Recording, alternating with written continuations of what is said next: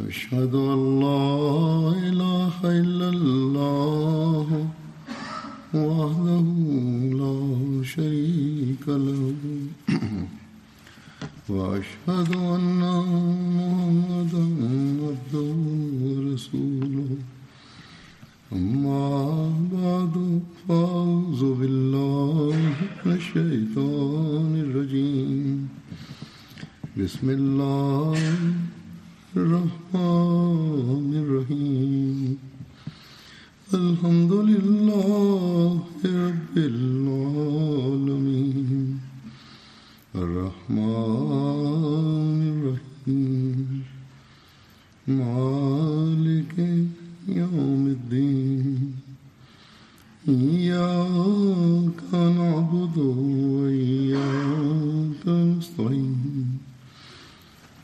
اهدنا الصراط المستقيم.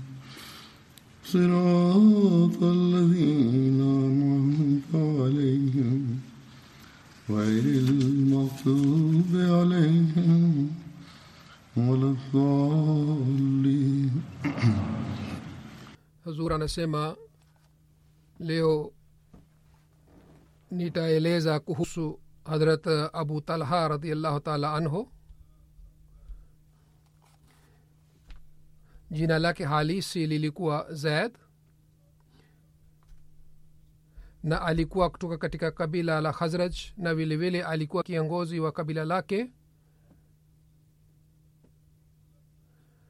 Na yeye alikuwa anajulikana kwa lakabu ya abu talha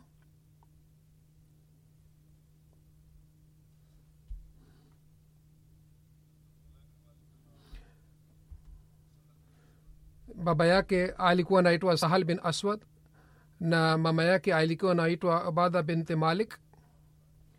Harat abu talha alishiriki katika bete akba sania na alifanya baiyat ya mtume salllahu alih walih wasallam na alishiriki katika badr na vilevile katika mapigano yote pamoja na mtume salllahu alih walih wasallam. Wakati harat abu ubadha bin jarah alipohamia madina wakati ule mtume salallahu alih walih wasallam alimfanya yeye na abu talha kwa kuwa ndugu na rangi ya abu talha ilikuwa kama ni rangi ya ngano na alikuwa sio mtu mrefu sana na yeye alikuwa hapaki alikuwa hapaki rangi katika nywele zake.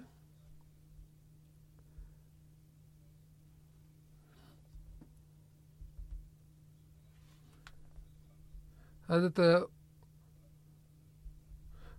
ume salam mume wake alikuwa malik na wakati mume wake alipofariki ume sulaim aliolewa na hadrat abu talha radiallah taala anhu.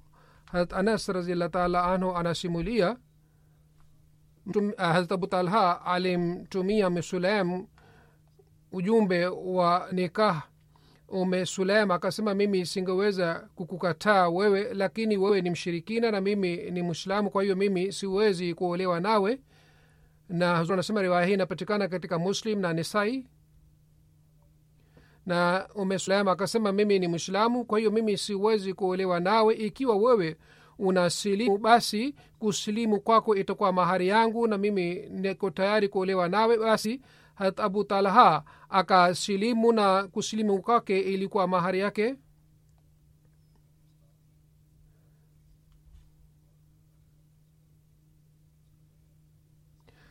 Na sahaba moja alikuwa anasema kwamba mimi sijawahi kushikia mahari bora zaidi kuliko mahari iliyowekwa kwa ajili ya abu talha.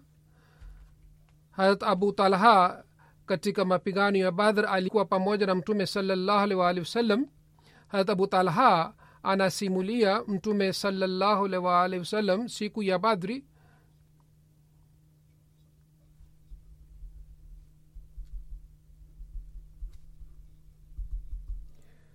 katika viongozi wa kuresh alitoa amri kuhusu viongozi ishirini na wanne. Na hawa viongozi wa makafiri walitupwa katika shimo moja mtume salallahu alih wa sallam alipokaa katika badhna siku tatu ilipopita baada ya kukaa kwake mtume saa salam akaamuru kwamba ngamia yake afungwe sehemu fulani. Kisha mtume saa salam baadaye akaondoka na maswaba zake pia wakaondoka pamoja naye.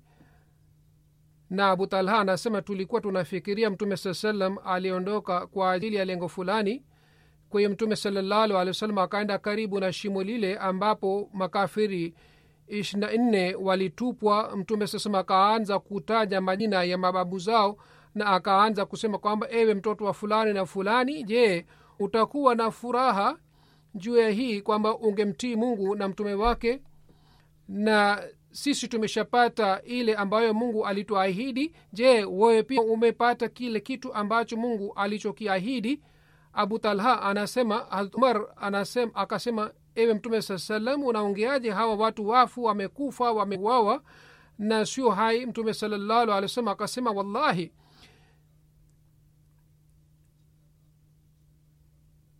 wao pia wana wao pia wanasikia kama wewe unasikia yani mwenyezi mungu anafikishia mambo yangu haya na mazungumzo yangu, mazungumzo yangu haya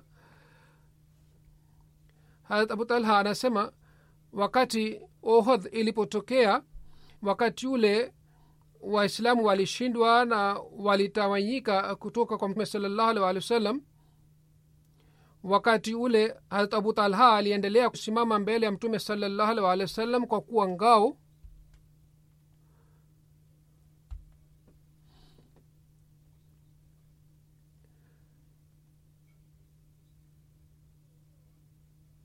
na hadrat abu talha alikuwa amesimama mbele ya mtume salllahu alih waalihi wasallam yeyote ambaye alikuwa akipita karibu alikuwa akipita mbele ya mtume salllahu alih waalihi wasallam kwa kuwa pamoja na mishale yake na mikuki yake mtume sema alikuwa akimwambia kwamba umpatie butalha mishale na mikuki kwa sababu yeye ni mahiri wa kurusha mishale na mikuki. Mtume salallahu alih walih wasallam alipokuwa akimwona abu talha wakati ule abu talha alikuwa akisema wazazi wangu wajitolee kwako.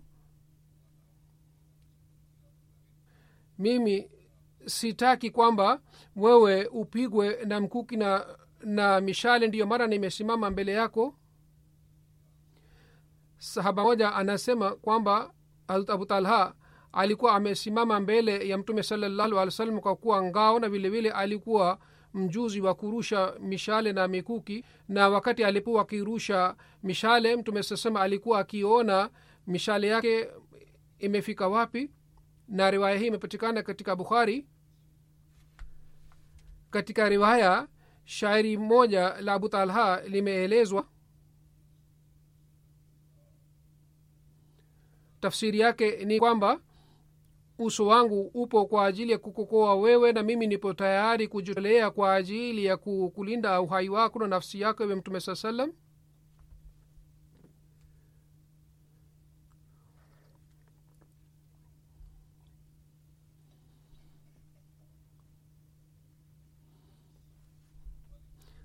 hadrat anas bin malik radiallah taala anhu anasimulia mtume salallahu alih walih wa sallam alimwambia abu talha kwamba utafute kijana ambaye anaweza kunihudumia ili niweze kwenda safarini.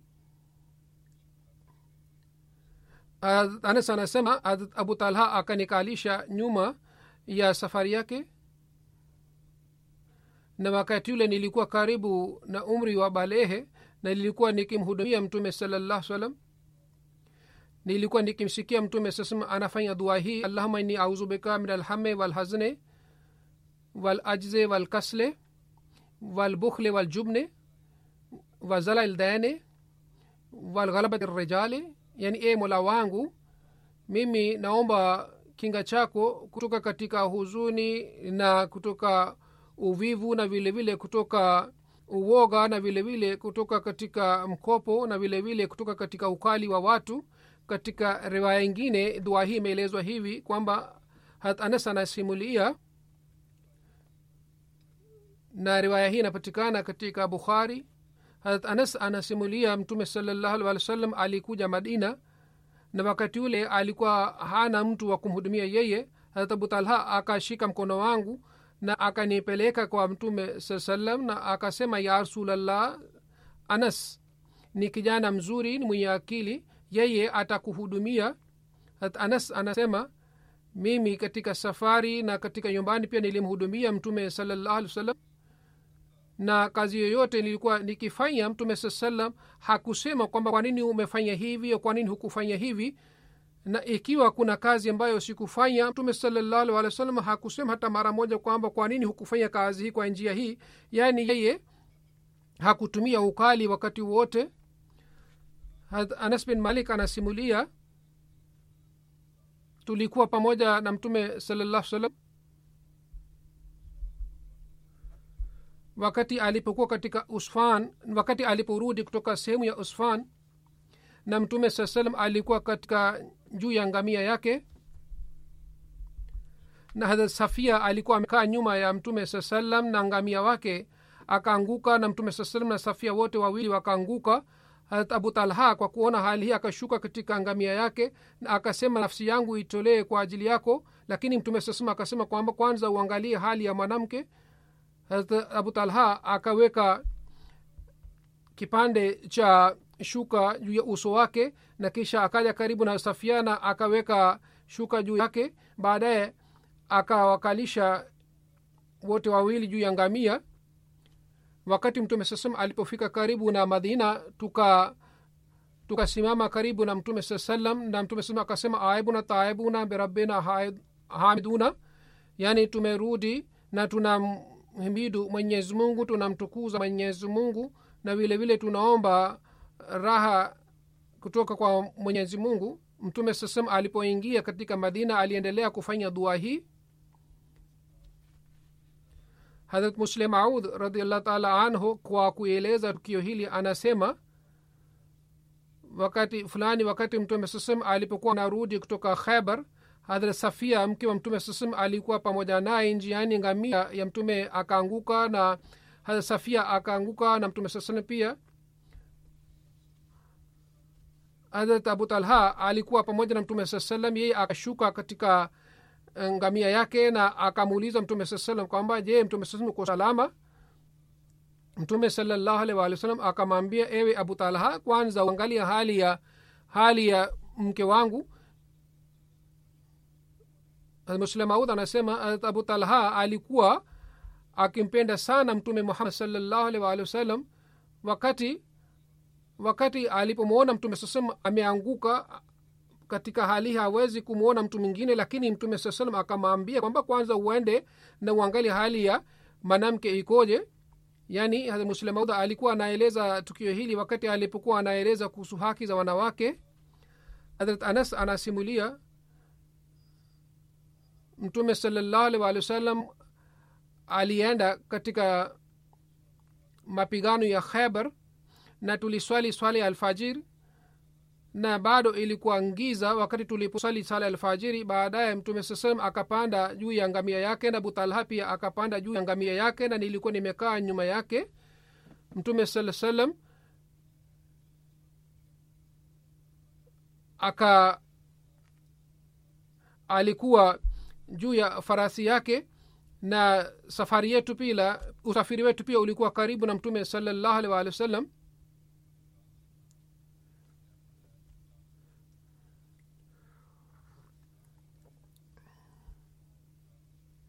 mtume salallahu alaihi waalihi wasallam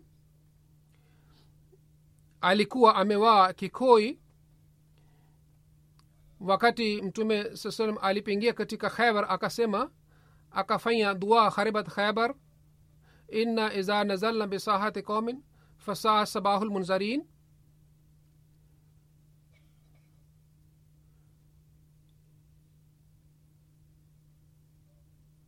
akbar kharibat khaibar inna iza nazalna bisahati qaumin fasaa sabahu lmunzarin yani alifanya dua hii kwamba mwenyezi mungu ni mkuu mkubwa khaibar imeshindwa na sisi tunapoingia katika sehemu yoyote basi asubuhi ya wale watu inakuwa mbaya yani wale watu ambao walipewa a, habari ya adhabu wao wanaangamia Anas anasema watu wakatoka kwa ajili ya shughuli zao nje na wale watu wakasema muhammad amekuja pamoja na watu wake yani amekuja pamoja na wanajeshi. Hadrat anas anasema tukapigana na wale watu. Harat dehia kalbi akaja na akasema ewe mtume sasem unipatie mtumwa mmoja katika wafungwa. Mtume sasem akasema kwamba umchukue mwanamke mmoja basi yeye akamchukua hadrat safia mtu mwingine akaja na akamwambia mtume salallahu kwamba umempatia dhahia safia safia ambaye ni mwanamke mwenye heshima wewe unatakiwa mchukue yeye.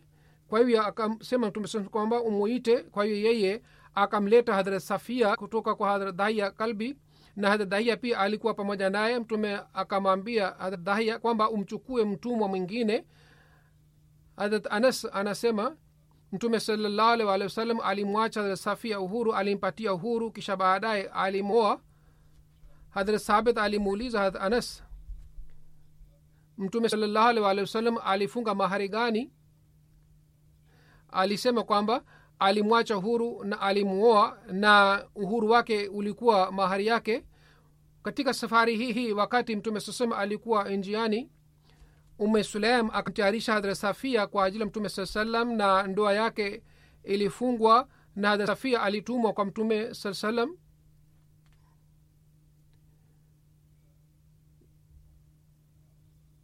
kisha kesho yake mtume salallahu alih wa sallam akasema mtu yeyote ambaye anayo kitu chochote basi alete. Na mtume saa salam akaweka shuka la shuka na watu na masahaba wakaanza kuleta bidhaa yoyote au kitu chochote walikuwa wanacho na chakula kilitayarishwa na hii ilikuwa walima ya mtume salallahu alehi wasallam. Na riwaya ingine ni hivi kwamba baada ya ushindi hadrat safia alienda kwa hadrat dahia kalbi na masahaba kadhaa wakamjia waka mtume saa salam wakaanza kumsifu safia na wakasema kwamba safia ni mwenye heshima sana na yeye ni mwanamke maarufu sana. Kwa hivyo ni muhimu kwake kwamba wewe umchukue hadrat safia yani umuoe hadrat safia badala ya kumpatia dhahia kalbi. Kwa hiyo mtume salallahu alih waalihi wasallam alimtumia ujumbe hadrat dhahia kalbi na mtume salaa salam akampatia daia watumwa saba na badala yake akamchukua safia ili yeye aweze kumuoa hadha safia.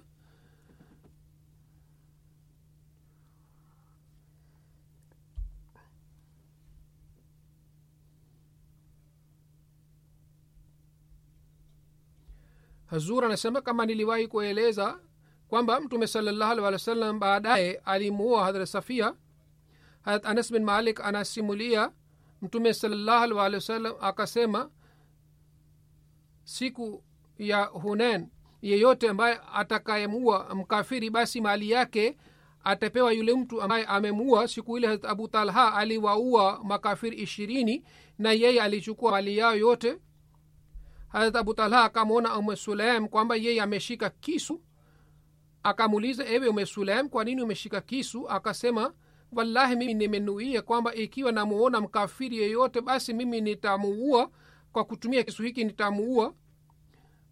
Harat abu talha akamwambia kuhusu habari hii mtume salallahu alehi wasallam.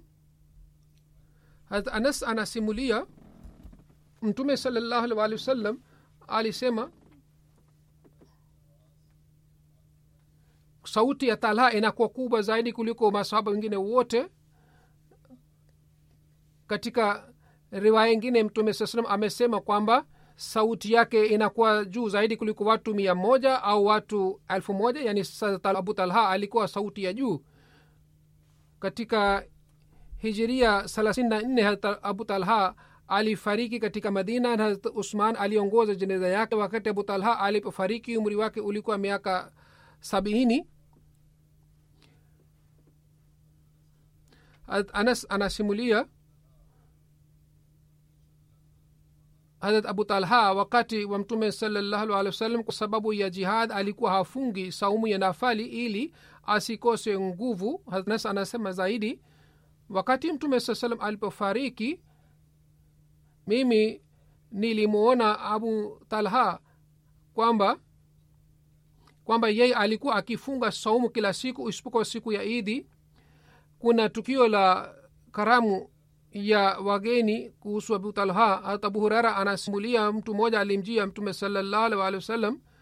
Mtume salallahu alih wasallam akatuma ujumbe uko yombani kwamba chakula kitayarishwe lakini wake wa mtume sasam akasema sisi hatuna kitu chochote isipokuwa maji tu. Mtume saa salam akasema nani atamchukua huyu mgeni? Au akasema ni nani ambaye ata atamchukua nyumbani kwake. Mtu mmoja kutoka katika ansara akasema mimi nitamchukua. Basi yeye akamchukua yule mgeni na akaenda nyumbani kwake na akamwambia mke wake kwamba umwangalie vizuri mgeni wa mtume saa salam. Mke wake akasema sisi hatuna kitu chochote ni, ni chakula kidogo tu kwa ajili ya watoto. Yule mtu akasema kwamba utayarishe chakula hiki na kisha baadaye uza, uzamishe mishumaa na ujaribu kuwalalisha watoto wako yaani wao walale. Yule mwanamke akatayarisha chakula na akawasha mishumaa na watoto wake wakalala na baadaye yule mwanamke akaamka na akazamisha mishumaa. Na wote wawili waliendelea kumdhirisha yule mgeni kwamba wao pia wanakula pamoja naye lakini hawakula kitu chochote bali walilala kwa njaa.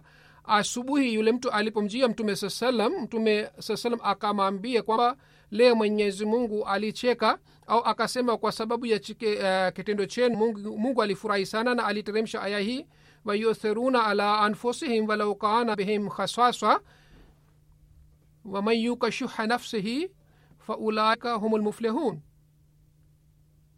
yaani wao wanawatanguliza wengine juu ya nafsi zao na licha ya kuwa na njaa wao wanawatanguliza wengine basi yeyote ambaye ame ameokolewa katika bahili ya nafsi yake basi yeye ni wenye kufaulu. Anas anasema wakati fulani mtume sasem aliponyoa nyola zake nyole zake abu talha alikuwa mtu wa kwanza ambaye alichukua nywele za mtume saa salam hat anas bin malik anasimulia hat abu talha alimwambia ume sulaim nimesikia sauti ya mtume salallah salam ni dhaifu na mimi naona mtume saa salam ana njaa je unayo kitu chochote kwa ajili ya kumpatia mtume? Hatume sulaim akasema ndiyo ninayo chapati chapati na chakula kidogo. Kisha yeye akafunga kile chaku, chakula na aka akanipatia mimi. Kisha akanituma niende kwa mtume salallahu alih waalihi wasallam. Yani tume sulaim akafunga chakula kile chakula katika shuka kisha akanipatia. Harat anas anasema nikaenda nachukule kile chakula kile kwa mtume saa salam na nikamkuta mtume sasa msikitini na watu wengine pia wale, walikuwa wamekaa pamoja na mtume. Nikasimama baada ya kufika kule. Mtume akasema je abu talha amekutuma? Nikasema ndio. Akasema je amekutuma na chakula? Nikasema ndio mtume sasema akawaambia wale watu wote walikuwa pamoja naye kwama njoni yani badala ya kuchukua chakula kutoka kwake yeye akachukua chakula na pamoja na wale watu akaja na mimi pia nikaenda kwenda mbele na nikamfahamisha abu talha kwamba mtume sasema anakuja nyumbani kwako pamoja na masaba wengine. Abu talha akasema kwamba ewe ume sulem masahaba wameleta watu wengi na ya kuwapatia hawa masahaba wote tuna chakula kidogo tu. Ume sulem akasema ikiwa mtume anaku, anakuja basi anajua zaidi na mungu anajua zaidi kwa nini anakuja. Kwa hiyo anas alitangulia na baadaye mtume sasem akaja nyumbani kwa abu talha na mtume sasem akamwambia umu sulaim lete chakula kisha mtume salallahu alehi wa sallam aka akaweka chakula na mboga. Kisha baadaye mtume sasem akafanya dua juu ya chakula kile. Kisha akasema kwamba waruhusu watu kumi kwanza waingie ndani. Watu kumi waliruhusiwa na wakala mpaka walishiba na baada ya kula chakula wakaondoka kisha baadaye akasema waruhusu watu kumi kumi wakaingia na wakala mpaka wakashiba na wakaondoka. Kisha mtume sasa akasema uwaite watu kumi zaidi. Wale wa kumi pia wakaja wao pia wakala na wakashiba mpaka wakaondoka. Kisha baadaye mtume akasema kwamba uwaite watu kumi wao pia wakaja na wakala na wakashiba na wakaondoka ilmuradi wale watu wote walikuja pamoja na mtume sasam wote walikula na walikuwa watu takriban sabini na themanini na wote walishiba kabisa. Na hii ilikuwa baraka ya maombi ya mtume salallahu alih waalihi wasallam. Anas bin malik anasimulia abu talha alikuwa na bustani ya mitende na alikuwa na bustani kubwa zaidi kuliko maswaba wengine wote na alikuwa na bustani itwayo baruha ilikuwa karibu na msikiti wa mtume saa salam. Mtume alikuwa akija pale na alikuwa akinywa maji na alikuwa akila matunda. Hata anas anasema aya hii iliposhuka lan tanalu hata tunfiku mima tuhibuna yaani nini hamwezi kupata mapenzi ya mwenyezi mungu mpaka mutumie katika njia ya mwenyezi mungu yale ki, vile vitu ambavyo mnavikipenda wakati ule abu talha akasimama na akasema ya rasulllah saa salam mwenyezi mungu anasema kwamba lan tanalu lbirra hata tunfiku mima tuhibun yaani nyinyi hamwezi kupata mwema mpaka mutumie katika njia ya mwenyezi mungu vile vitu ambavyo mnavikipenda.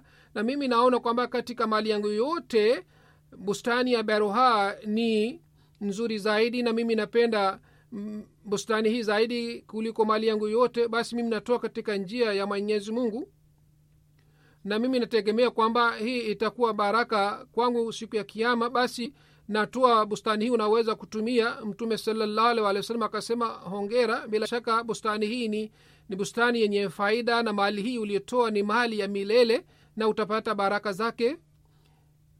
Kisha mtume sasema akasema kwamba yoyote uyesema nimesikia nimekubali naona kwamba wewe uugawe bustani hii katika jamaa zako. Abu talha akasema mimi nitafanya hivi sawa na amri ya mtume saa salam kwa hiyo abu talha akagawa mali ile na bustani ile katika jamaa zake.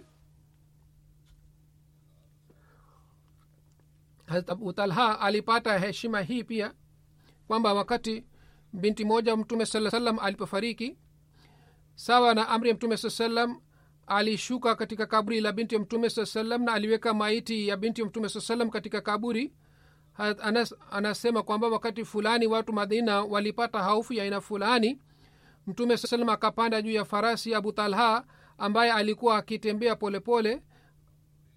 Wakati mtume saa salam aliporudi akamwambia abu talha kwamba sisi tumekuta farasi yako kama ni farasi ambaye anakimbia sana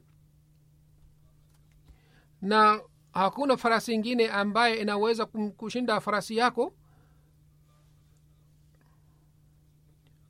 abu talha anasema mtume salallahu alaihi waalihi wasallam alikuwa akikaa pamoja nasi na alikuwa akimwambia ndugu yangu ewe abu umer nughar amefanya nini? Yani mdogo wa abu talha alikuwa na na ndege na yule ndege alikufa au yeye ali, alikuwa ameweka ndege. Kwa hivyo mtume sasema alikuwa akimwambia mdogo wangu kwamba ewe umer imekuwaje? Nughera ameenda wapi? Na mtume salallahu alih wa sallam alikuwa akija nyumbani kwetu na tulikuwa tukikaisha shuka kwa ajili yake. Na mtume sasema alikuwa akiongoza swala na tulikuwa tukiswali swala nyuma yake. Anas bin malik anasema wakati harat abdullah bin abu talha alipozaliwa yani mtoto wa abu talha alipozaliwa nilimchukua nikamjia mtume saa salam mtume salallahu walihi wasallam alikuwa amewaa uh, kilemba chake. Mtume akamuuliza je unaye tende? Nikasema ndiyo. Basi mtume salam nikampatia mtume saa salam tende. Mtume saa salam akaweka tende mdomoni mwake na kisha akaweka kipande cha kite, eh, tende katika mdomo wa yule mtoto na mtume sal, mtume sasalam akasema kwamba hata mtoto pia anapenda tende ya ansar kisha mtume sasalam akampatia jina la abdallah. Anas anasema kwamba mtoto wa abutalha alikuwa anaumwa abutalha alikuwa ameenda nje na mtoto wake akafariki. Wakati abutalha aliporudi akamuuliza mke wake kwamba mtoto wa, m, hali mtoto ikoje umesuleim akasema kwamba ametulia. Kisha umesuleim akampatia butalha chakula cha usiku na wakalala usiku. Na asubuhi akamwambia butalha kwamba mtoto wako alikuwa ameshafariki basi umz, umzike. Asubuhi abutalha alimjia mtume akamwambia kwamba mtoto wake amefariki. Mtume sasam akafanya dua kwa ajili yake kwamba yeye apate watoto kisha baadaye mtoto alizaliwa kwake. Muslema radiallahu taala anhu ameeleza tukio hili hivi kwamba mwaminio anataka ajitolee maisha yake kwa ajili ya dini. Kuhusu mshairi ghalib watu wanasema kwamba alikuwa akinywa pombe na mimi nilishikia kwa mababu zangu kwamba ghalib alikuwa anakunywa pombe. Yule mtu ambaye anakunywa pombe hata yeye pia alikuwa akisema katika shairi lake kwamba mungu alitupatia uhai na hata kama tunatoa uhai wetu kwa ajili ya mwenyezi mungu tunatoa maisha yetu kwa ajili ya mwenyezi mungu si kitu chochote kwa sababu tulipewa uhai huu kutoka kwa mwenyezi mungu basi ikiwa mtu anatoa maisha yake kwa ajili ya mwenyezi mungu kujitolea kwake sio kitu chochote kwa sababu uhai pia alipewa kutoka kwa mwenyezi mungu. Anasema katika hadisi kuna tukio la mwanamke mmoja ambaye alikuwa umesulem mtume waalihi wasallam alituma mume wake kwa ajili ya kazi fulani na wakati yule mtoto wake alikuwa anaumwa na wakati abu talha yani yule sahaba aliporudi kutoka safari ile mtoto wake alikuwa ameshafariki.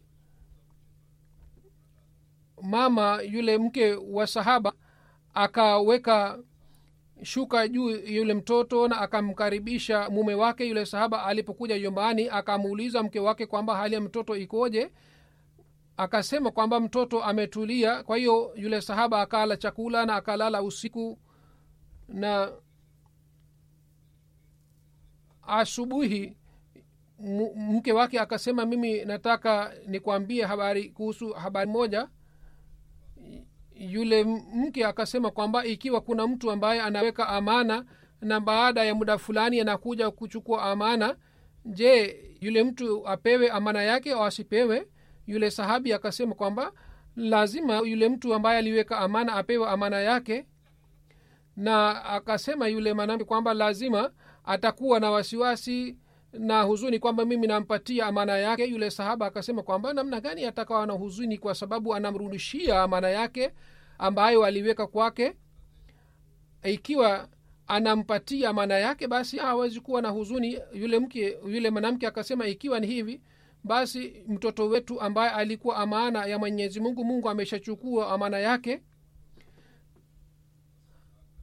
hadrat muslemaud anasema kwamba hii ilikuwa imani ya wanawake wa wakati ule yani waaminio wanakuwa tayari kujitolea kila kitu kwa ajili ya mwenyezi mungu.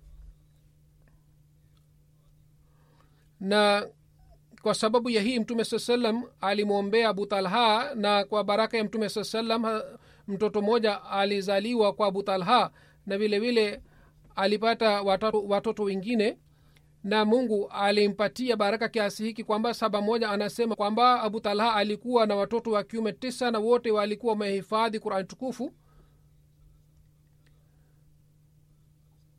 Sahaba moja anasema kwamba niliona bakuli ya mtume saa salam kwa, uh, kwa anas na ilikuwa imevunjika kiasi fulani na bakuli ile ilitengenezwa na mbao harat anas akatengeneza bakuli ya mtume saa salam na anas akasema nilikuwa nikimpatia mtume saa salam katika bakuli hii kwa mtume salallahu alih walih wasallam. Harat abu talha harat anas alitaka kurekebisha bakuli ile kwa kutumia fedha lakini abu talha akasema kwamba usi usitengeneze na na dhahabu kwa sababu ni bakuli hii ni ya mtume salallahu alih walih wasallam na inatakiwa ibaki kama ilikuwa wakati wa mtume saa salam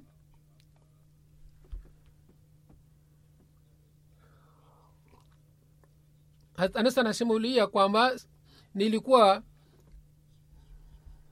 harat abu talha anasema kwamba nilikuwa nawapatia watu kadhaa pombe. Mtu mmoja akatangaza huko nje kwamba mungu ameharamisha pombe. Kwa hiyo abu talha akasema kwamba uunje mitungi yote ya pombe Anas anasema wakati mtume saa salam alipofariki wakati ule kulikuwa mtu mmoja huko madina ambaye alikuwa akichimba kaburi. Masahaba na kulikuwa mtu mwingine pia alikuwa akichimba kaburi kwa, kwa njia ingine.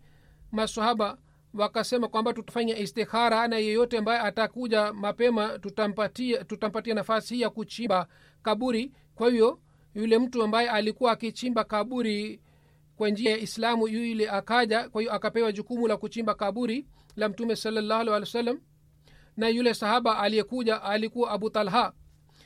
Na yule mwingine ambaye alikuwa anachimba kaburi kama ni shimbo alikuwa abu ubaidha bin jarah hazur anasema kwamba hii ni habari ni maelezo kuhusu abu talha radiallahu taala anhu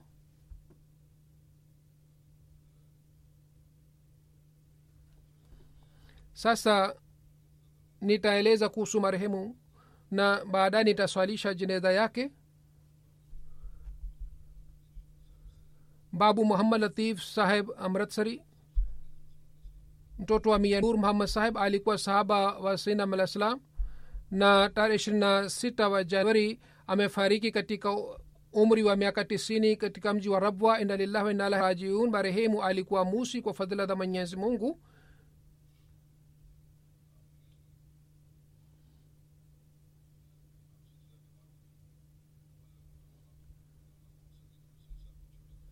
alikuwa mdogo wa mulana muhammad sadiq amratsari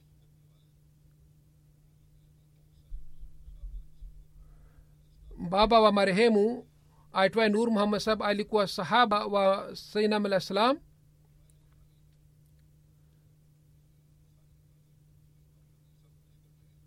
baba yake alimchukua marehemu na akam akampeleka kwa hadhrat muslemaud radiallahu taala anhu na akamtoa uh, kwa ajili ya dini. Hadrat alifa wa akasema kwamba una watoto wawili moja tayari ni mbashiri na huyu pia ataendelea kufanya kazi kama ni wakfu. Kwa hiyo yeye aliendelea kuitumikia jumuiya kama ni wakfu.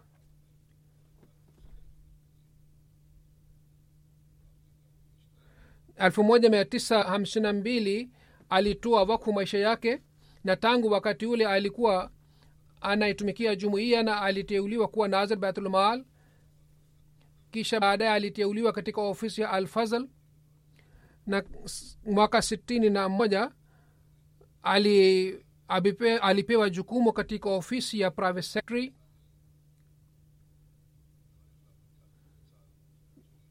miaka mitatu mwisho ya halifa wa pili aliendelea kuitumikia jumuiya katika ofisi ya private secretary kisha baadaye katika wakati wa ofisi ya halifa watatu pia aliendelea kuitumikia jumuiya. Hata wakati wa halifa wanne pia aliendelea kuitumikia jumuiya katika ofisi ya private secretary na aliendelea kuitumikia jumuiya katika ofisi hii mpaka elfu mbili na kumi na nne na elfu moja mia tisa themanini na tano aliteuliwa kuwa naibu wa private secretary na alitumia jukumu hili vizuri sana na kama ipasavyo na aliitumikia jumuiya miaka sitini na mbili na katika miaka yote takriban miaka hamsini na tatu aliitumikia jumuiya katika ofisi ya private secretary. Alikuwa mahiri wa kazi yake na alikuwa akifanya kazi kwa makini sana na alikuwa na shauku ya kusoma vitabu na alisoma vitabu ya jumuiya na katika shura pia alitoa huduma zake wakati wa alifa watatu hata baadaye pia alitoa huduma zake.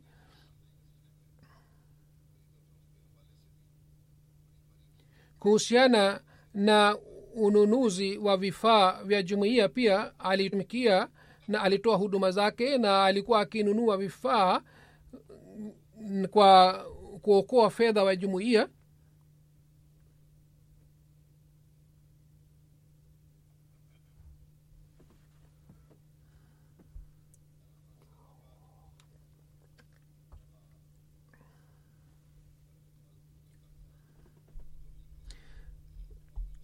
na aliwa, aliwahi kulinda kadhian na alikuwa na mabinti watano na mtoto mmoja na binti yake mmoja alikuwa alifariki kabla ya kufariki kwake.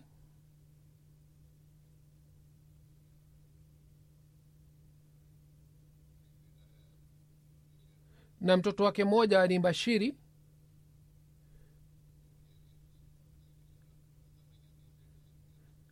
na mabinti mabinti zake watatu wanaishi hapa london na mtoto wake pia anaishi hapa london.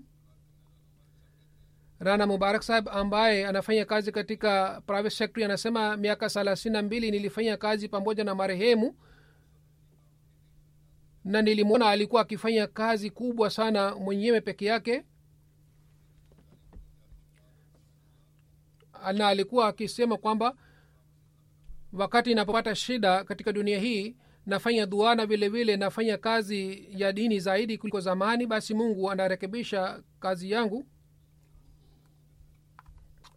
Ikiwa kuna mtu ambaye alikuwa akikosea alikuwa akimfahamisha vizuri na mtu mwingine amesema kwamba marehemu alikuwa akifanya kazi kwa bidii sana na alisoma vizuri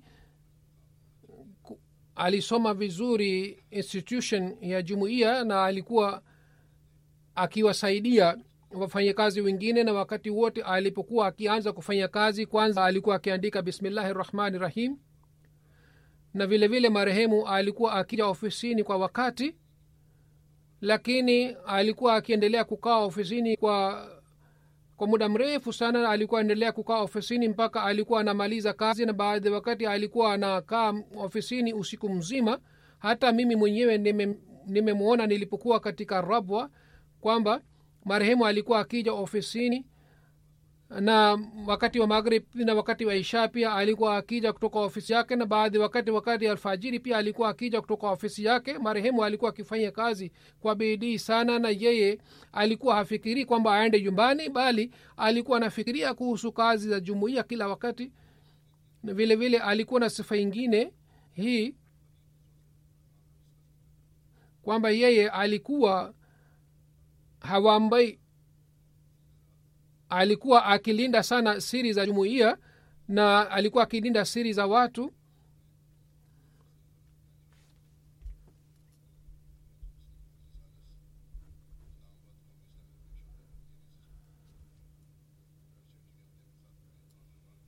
Na wakati 1974 alifa watatu alipokuwa, akienda bungeni kwa ajili ya kueleza jumuiya wakati ule wafanyakazi walioenda kule islam ambao mmoja wao alikuwa huyu na alikuwa akiosha vyombo kule jikoni. Mwenyezi mungu amghofirie marehemu na mwenyezi mungu awajalie watoto wake pia waendeleze mema yake. Amin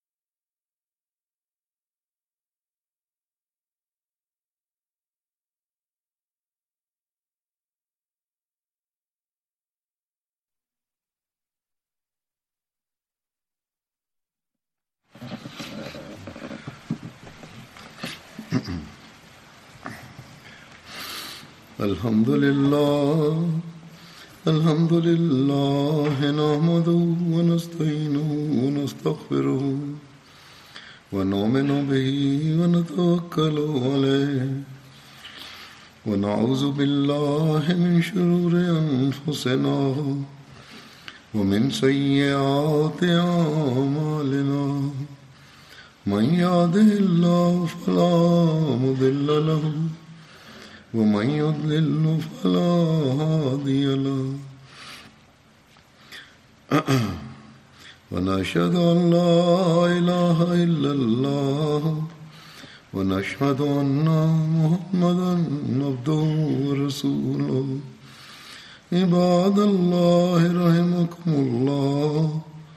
إن الله يأمر بالعدل واللسان وإيتاء ذي القربى وينهى عن الفحشاء والمنكر والبغي يعظكم لعلكم تذكرون اذكروا الله يذكركم وادعوه يستجب لكم ولذكر الله أكبر